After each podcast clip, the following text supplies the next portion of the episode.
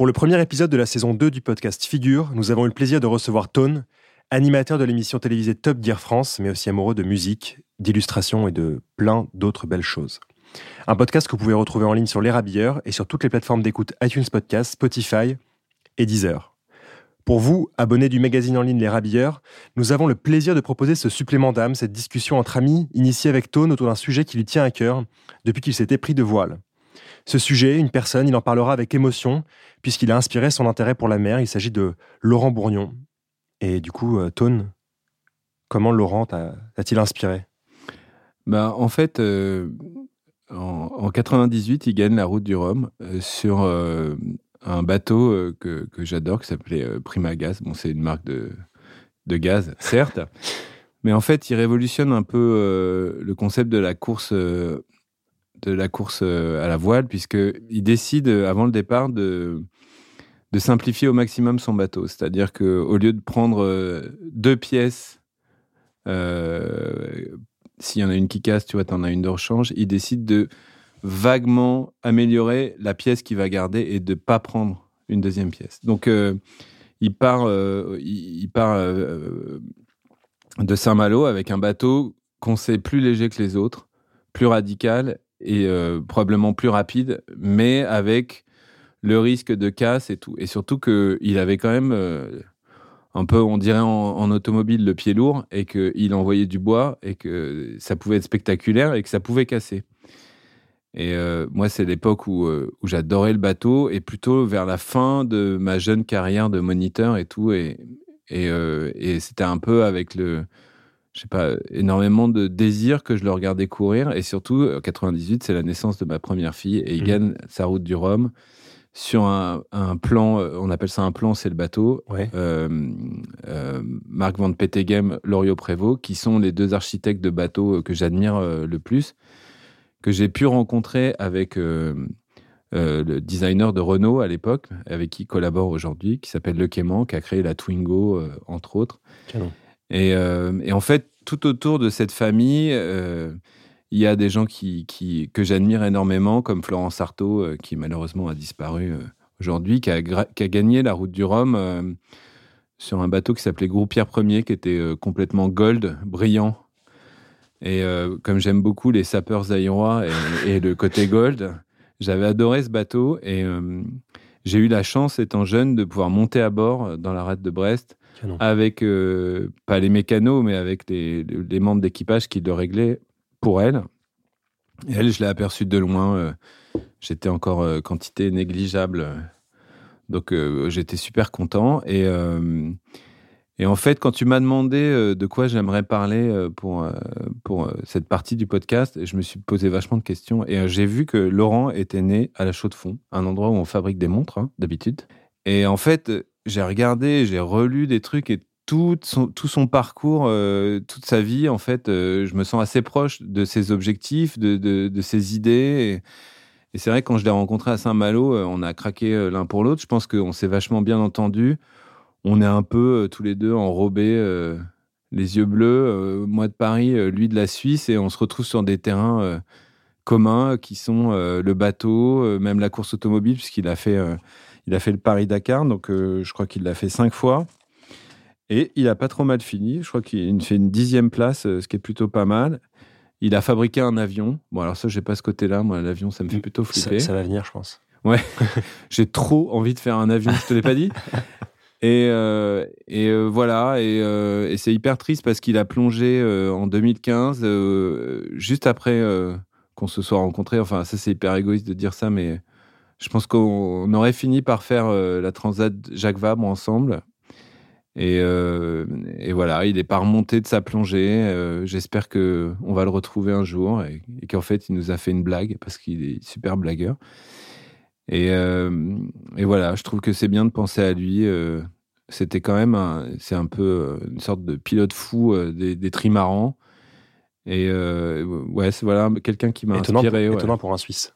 Ouais, ouais, c'est, il y a des bons marins en Suisse en fait, parce que le lac Léman, il est vraiment compliqué. Euh, je pense que quand tu as fait tes armes là-bas, euh, à part les grosses vagues du Cap Horn, tu es préparé à pas mal de trucs, quoi.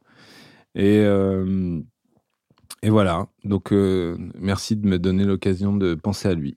Donc, c'est, c'est un- son histoire réellement, c'est quoi? C'est un, Il est né en Suisse. Ensuite, il a, il a commencé à faire de la voile sur euh, en Suisse. Et ensuite, Ouais. il a. Enfin, quel a été son parcours tu Alors, je ou- connais pas très bien euh, le, le tout début. Ouais. Euh, il a fait du bateau avec son frère. Son frère est assez connu aussi, euh, Yvan Bourgnon, parce que ils ont traversé l'Atlantique en catamaran, avec un catamaran que tu peux louer euh, l'été, tu vois. Ah oui. Donc euh, ils sont assez chauds, euh, ils sont assez chauds les deux. Et euh, C'est en 97, ça. Justement, juste avant la... que tu me parlais de la Ouais. route du Rhum de 98. ça, il l'a euh, fait tout seul aussi. La route du Rhum, tu t'entends Non, euh, euh, la traversée de l'Atlantique, Ouais. il l'a fait tout seul aussi. Mais ils ont, ils ont commencé par le faire à deux, tous les deux. Et d'ailleurs, Yvan, il a fait il y a pas longtemps euh, un gros périple sur un tout petit catamaran de, de 17 pieds. Donc je sais pas trop comment il est arrivé à la voile. Tout ce que je sais, c'est que euh, ses parents faisaient du bateau et qu'ils ont fait plusieurs fois le tour du monde. Et que j'imagine que c'est à ce moment-là que la graine a germé. Il faudrait que je me renseigne mieux. Et tu vois, c'est mon problème. Quand je fais plein de trucs, je connais pas précisément Mhm. le curriculum vitae euh, de tout le monde et ni les parcours. Après, euh, c'est vrai que c'était intense de se rencontrer, de discuter et que je sais pas aller chercher plus que, plus que ça son parcours. Mais euh, j'imagine qu'il a dû faire de la compétition assez vite, assez jeune. Et que ça devait être dans les Caraïbes, puisque c'est là qu'il était basé quand il a disparu.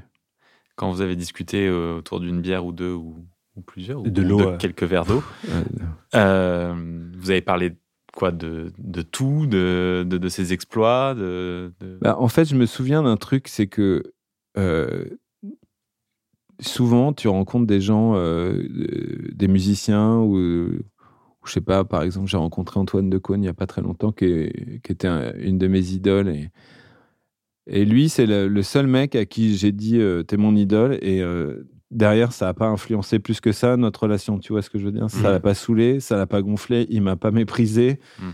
Il m'a dit Ah bon, pourquoi? Tu vois, d'un air hyper naturel. Et on a discuté. J'ai dit, bah voilà, route du Rhum, la naissance de ma première fille, euh, ce côté un peu extrême en bateau. Moi, j'adore la course automobile. Et, euh, et puis voilà, on a commencé à discuter. Et c'est vrai que assez vite, euh, euh, la conversation, elle est venue sur le, sur le terrain du futur, quoi. C'est genre, mais t'as pas envie. En fait, il- au début, il me dit, mais arrête, t'es pas sérieux et tout. Et j'ai passé la soirée, tu sais, quand, quand t'as bu beaucoup d'eau, t'es là, mais si, tu veux trop faire avec moi? et donc, on a surtout parlé de ça. Et j'ai dit, mais ce serait trop bien. Et que regarde, on est des gaillards, on n'a pas peur et tout. On va envoyer toute la toile, on va déchirer, on va faire du surf et tout. Moi, je l'ai jamais fait, j'ai trop envie de le faire et tout. Puis après, euh, je sais pas, je t'inviterai, puis on fera du circuit et tu vas kiffer et tout. C'était vraiment une discussion de, de, potes qui se découvrent, tu vois. Et euh, c'est vrai que deux jours après, quand ma, ma copine euh, Stéphanie Nardin m'a dit, il m'a appelé pour savoir si tu étais sérieux, si peut-être euh, il aimerait bien le faire et tout. Puis les gens qui étaient là autour de nous au bar, ils disaient putain Laurent, c'est vraiment un- c'est un sacré numéro quoi. Faudrait qu'il perde un peu de poids et et puis qu'il renavigue quoi. Lui, il avait l'air d'avoir plus trop envie de faire de compétition, mais en même temps, j'avais pas l'impression que tu vois ça brillait plus au fond de ses yeux quoi. Hmm. J'ai dit on le fait tous les deux, on va s'éclater et tout. Et j'ai vu que le mec, il... C'est combien de temps? La Jacques Vabre, Ouais. je sais pas, ça prend 7 jours, 8 jours. C'est un peu là où tu descends euh, tout l'Atlantique, tu as le poteau Mm. noir, poteau noir au milieu où tu es scotché. Mais euh, en fait, la voile, ce qui est fascinant, c'est que les dernières courses avec les gros, les gros trimarans, les bateaux, ils ont des moyennes supérieures à un bateau à moteur et ils consomment zéro énergie. Quoi. Ah ouais. Ouais, et il n'y a pas de ravitaillement. Quoi. Si tu as du vent, euh, tu vas plus vite qu'avec un bateau à moteur. Quoi. C'est 7 jours pour, euh, pour aller jusqu'au Brésil. C'est rien du tout. Quoi. Hmm. Bon, après, euh, faut aimer être un peu mouillé. hein. Je pense que. Oui, un peu faut- secoué aussi. Ouais, un peu secoué. Faut pas, faut pas trop avoir peur et tout. Mais euh, ces bateaux, euh, c'est des machines merveilleuses. Quoi. Tu montes à bord, le vent, il n'y a pas de bruit. euh, c'est ce qu'on aimerait ressentir dans la Formule 1 électrique, tu vois, un truc. euh. Mais dans le, le bateau, c'est différent. Quand le- en plus, le carbone, quand il commence à, à bouger, il se met à chanter et tu sais exactement euh, à quelle vitesse va le bateau quand tu as l'habitude, avec le, rien que le son qu'il produit? Ah ouais? Ouais, ouais, c'est. des... Moi, ça me fait rêver, ces bateaux, vraiment. Et, euh, et ça a vachement évolué. Les mecs sont super connectés euh, maintenant euh, au GPS, à la météorologie et tout. Ils peuvent... Enfin, même ça, c'est fascinant, hein, la navigation. suivre les dépressions, les anticyclones pour être tout le temps avec l'angle de vent optimal et, et le, et le vent optimal pour le bateau, c'est super. Et euh, j'ai une anecdote débile. Je sais pas si je Ah, balance. de geek. Ouais. Euh, c'est Loïc Perron un jour qui, au début, ils emmenaient des ordinateurs dans les bateaux et ça marchait jamais. euh, Les cartes mères, elles rouillaient et tout. Et, et, et lui, il a dit euh, J'ai enfin réussi à, à naviguer avec le même ordinateur pendant plus d'un an quand j'ai compris qu'il fallait pas l'éteindre. Parce que les mecs, ils éteignaient leur ordinateur la nuit. Et Mmh. donc, l'humidité se mettait dans l'ordinateur et tu Ah. rallumais et, C'était mort, quoi. et c'était mort. Et en fait, voilà, il faut pas éteindre son ordinateur sur le bateau. Vous le saurez Maintenant. pour votre prochaine croisière. C'est un tips. Le conseil de Tone. Exactement. Et du coup, tu as toujours le désir de faire la... un jour une transat? Toujours. Et j'avoue que quand j'arrive pas à m'endormir, euh, ce qui m'arrive assez fréquemment, euh, je rêve des plans de mon bateau euh, idéal. Et je- généralement, je finis par m'endormir. Donc là, pour l'instant, en ce moment, je suis sur un trimaran avec un pont en tech Ouais. et avec un habitacle euh, mobile, un peu comme les caravanes pliantes Ouais. euh, des années 70-80. Et donc, ce serait un peu ça. C'est-à-dire, quand tu navigues, tu peux baisser, euh, tu peux baisser euh, la hauteur du, du- du pont. Et quand tu es, quand es au port, tu remontes tout ça et ça fait comme une tente euh, un peu plus solide pour avoir un beau bateau euh, stylé euh, quand tu navigues et quand même avoir un peu de place au port euh, pour que les gens qui sont à bord puissent être confortables.